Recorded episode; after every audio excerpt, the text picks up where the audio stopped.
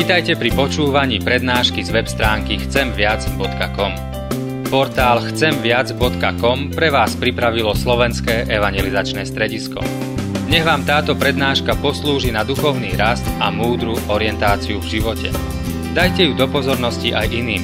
Pridajte si nás na Facebook alebo Twitter. Chcemviac.com. Viac ako dáva tento svet. Milí bratia, milé sestry, budeme čítať z Božieho slova, ako ho nachádzame napísané v prvom liste Apoštola Pavla Timoteovi, v druhej kapitole verše 3 a 4. Prvý list Timoteovi, druhá kapitola, 3 až 4. verš. Mene Božom tam čítame. Toto je dobré a príjemné pred našim spasiteľom Bohom, ktorý chce, aby všetci ľudia boli spasení a došli k poznaniu pravdy. Nech Pán Boh požehná tieto svoje slova v našich životoch aj teraz. Amen. Milí bratia, milé sestry, pánovi Ježišovi Kristovi. Tento rok sa v tomto postnom čase zamýšľame nad otázkou pokoja. Z rôznych pohľadov premýšľame o pokoji. Už sme si pripomenuli, že pokoj prichádza skrze kríž pána Ježiša. Inými slovami, Kríž pána Ježiša, jeho smrť, jeho utrpenie nám priniesli zmierenie s Bohom a tak môžeme mať v srdci pokoj.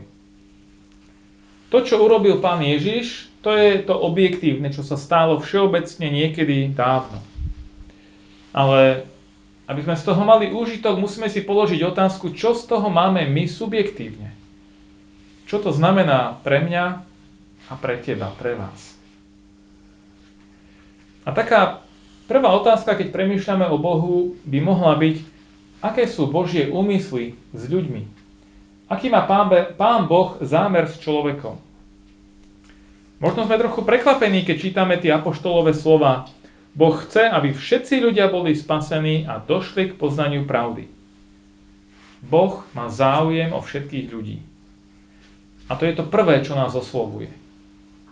Nielen mňa, nielen mojich blízkych, nielen tých mojej viery, ale všetkých, všetkých chce Pán Boh zachrániť.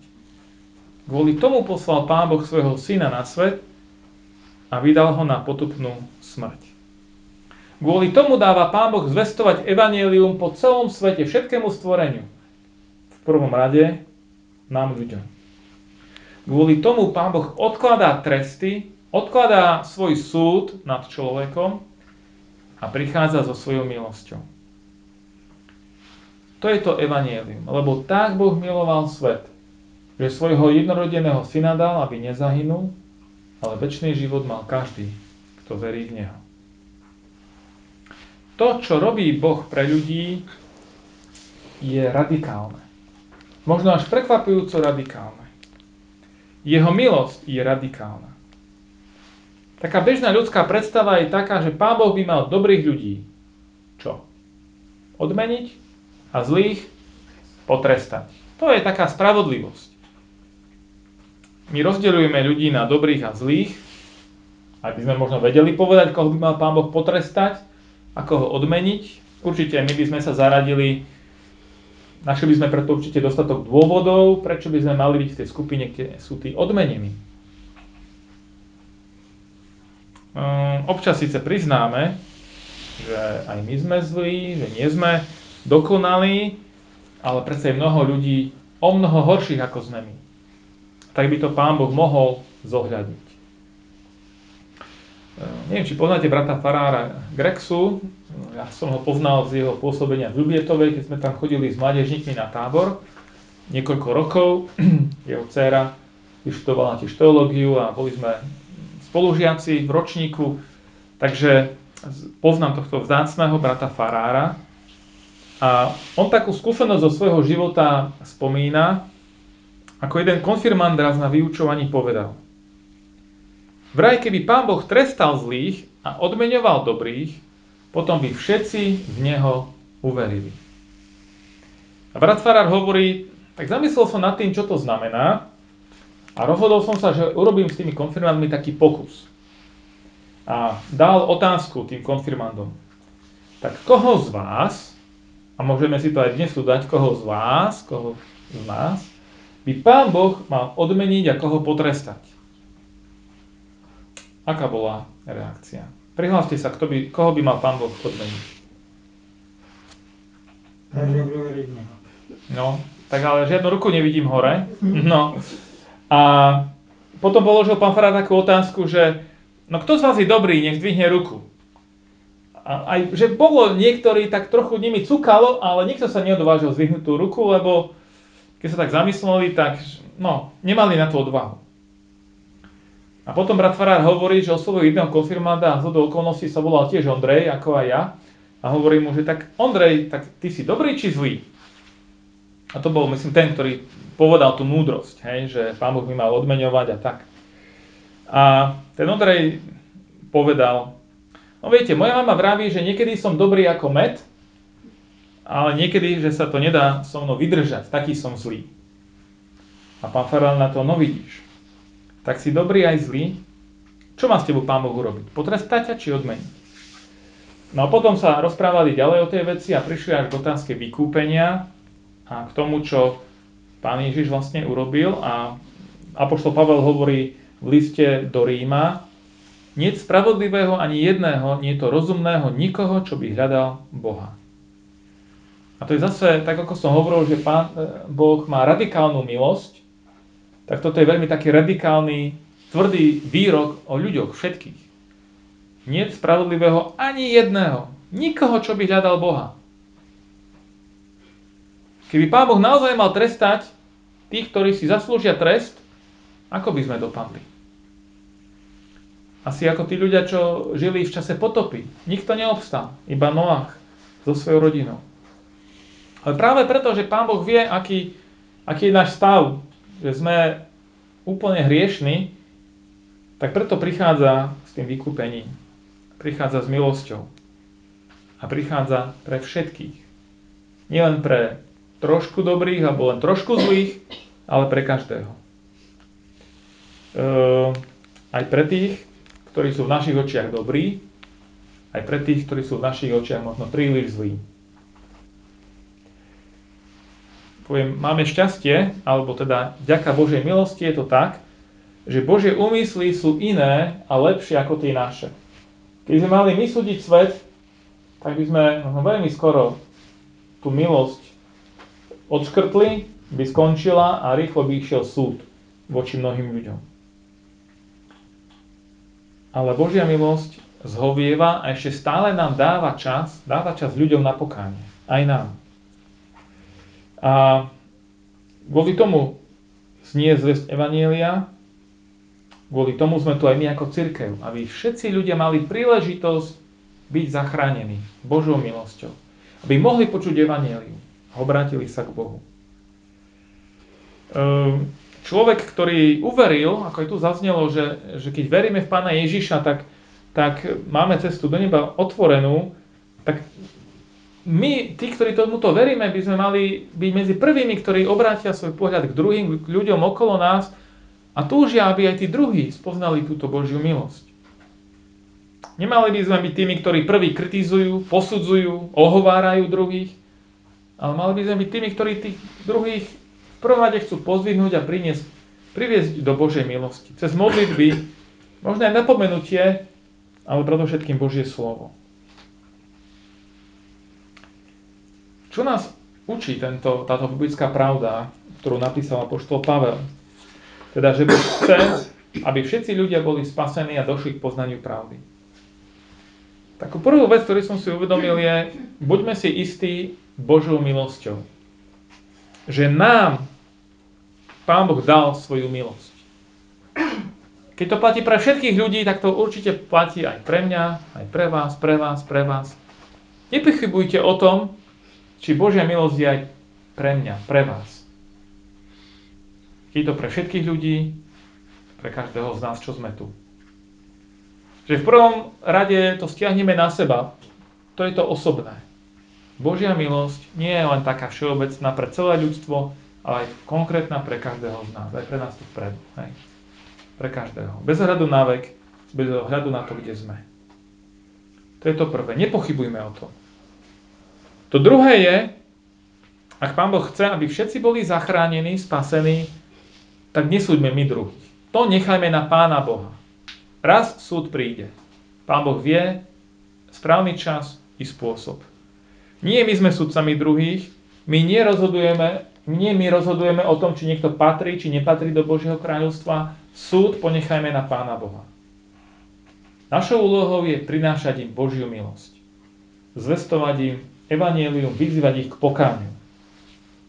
A tak sa vlastne dostávame k tomu tretiemu, keď nám priniesol Pán Ježiš pokoj skrze svoju smrť a vzkriesenie, tak sa neuspokojíme s tým tak, ja už mám v srdci Boží pokoj. Ja som spasený. Ďaká Bohu. Tam treba začať. Mať v poriadku vzťah s Bohom. To je to prvé. Ale nenechajme si to len pre seba. Čo tí ostatní ľudia? Môžeme byť vlastne pokojní, ak vieme, že druhí nemajú Boží pokoj? Na jednej strane máme Boží pokoj, sme zmierení s Bohom, je nám odpustené, ale nemajme pokoj v tom, že druhý Boží pokoj nemajú. Nech nás to, že my máme pokoj s Bohom, vedie k tomu, aby sme zápasili za druhých, prosili za nich, modlili sa, aby aj oni spoznali Boží pokoj. Toto je to, čo mu potrebujú ľudia uveriť. Je také zaujímavé, že Pavel napísal čitateľom svojho listu to poradí tých slov, že najprv príde záchrana a potom dôjdu k poznaniu pravdy. Že Pán Boh chce, aby všetci boli spasení a došli k poznaniu pravdy. Možno by sme to tak naopak, že najprv spoznáte pravdu, ktorej uveríte a potom ste zachránení. Hej?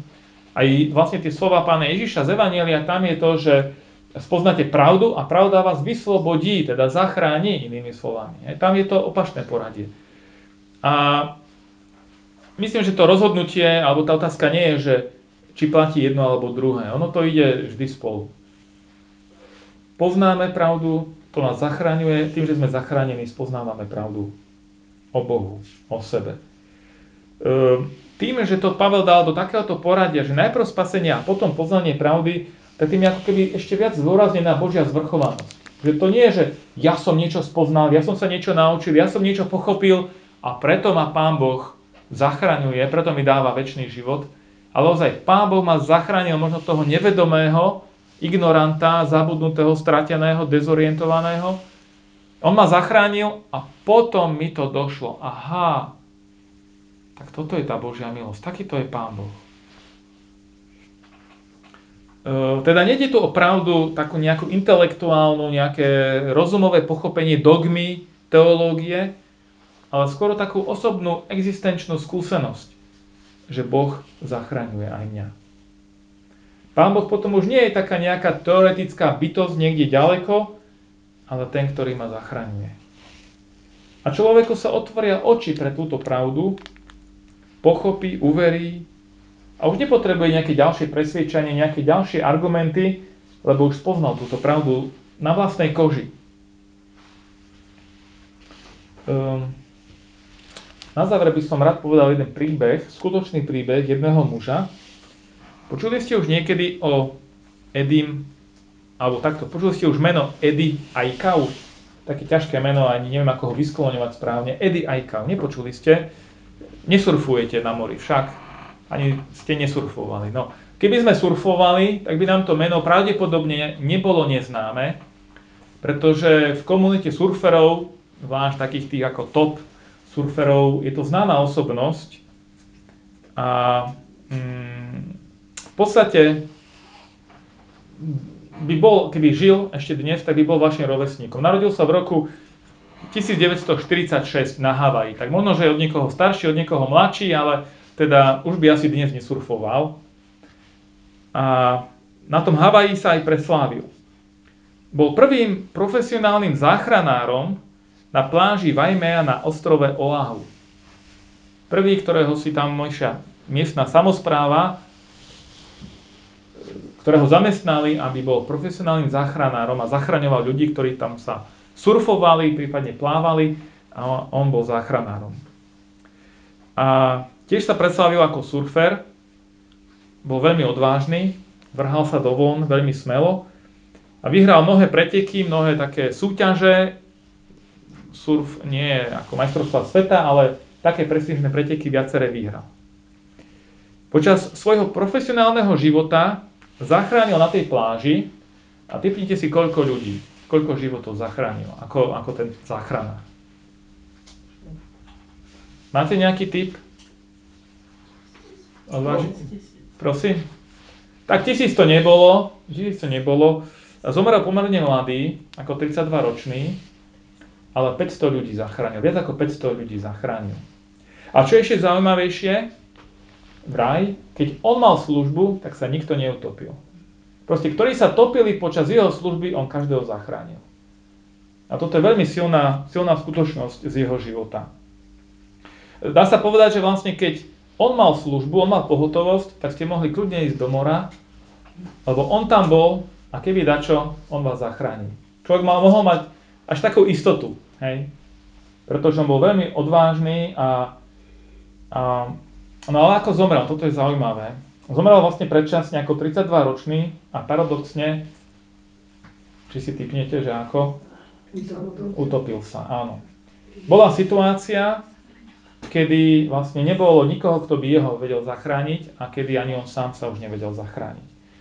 V roku 1978 bol pozvaný sa zúčastniť takej symbolickej cesty na člonoch, ktorá mala simulovať cestu cez Tichý oceán z Tahiti na Havaj. A išlo viacero takých ako člnov a, a on bol na jednom z nich. A nejak sa ten čln predieravil, tam vznikla nejaká trhlina a začal sa potápať a on nebol sám na tom člne, tam boli ďalší. A on vlastne chcel tých ostatných zachrániť, tak skočil do vody, že pôjde po pomoc ďalej. A vyzvekol si aj záchrannú vestu, lebo sa mu zle plávalo v tej záchrannej veste. No a to sa mu stalo osudným, lebo potom, keď prišli záchranné člny ďalšie, tak tých všetkých zachránili, ale jeho telo nikdy nenašli. Hoci po ňom patrali e, veľmi dlho na jeho počesť sa na Havaji robí aj taký memoriál surferov, sa stretnú a proste si ho pripomínajú. A, a tak.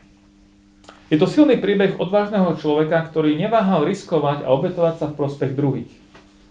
Ale žiaľ, ako vidíme, že v tej kritickej chvíli vlastne nebolo, kto by jemu pomohol. Ani sám si nevedel pomôcť.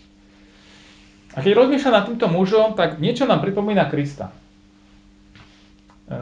v tej obetavosti, v ochote riskovať pre druhých, nehľadiac na svoj život. Aj my tam, kde je Kristus, môžeme mať, môžeme mať istotu záchrany. Hej, on, keď mal službu, ľudia nezomierali. Tam, kde je Kristus, tam je väčší život a nemusíme sa báť, čo bude, lebo, lebo je tam On. Kristus je tu nad nami. Ehm, ale rozdiel je samozrejme aj medzi nimi, pretože Pán Ježiš je oveľa väčší. Oveľa väčší záchranca, oveľa väčší spasiteľ. Ten Eddie Aikau na tej havajskej pláži už nie je, chýba tam. Zostala len spomienka. Ale Pán Ježiš je živý a pripravený zachrániť aj dnes. A zachraňuje každého, kto sa k nemu obráti. Ej, bratia, milé sestry, keď by každý človek mal túto skúsenosť zachráňujúceho Ježiša, že on je ten záchranár. To je to naplnenie slov, že Pán Boh chce, aby každý bol zachránený. Aby sa nikto neutopil v mori svojich hriechov. Aby, aby každý bol zachránený. A preto prišiel Pán Ježiš. To je Božia vôľa. Modlíme sa za to, aby tak bolo. Aby to bolo pravdu nielen v našom živote, ale v živote čím viacerých, lebo to je Božia vôľa. Nech vás som sám požehná. Amen.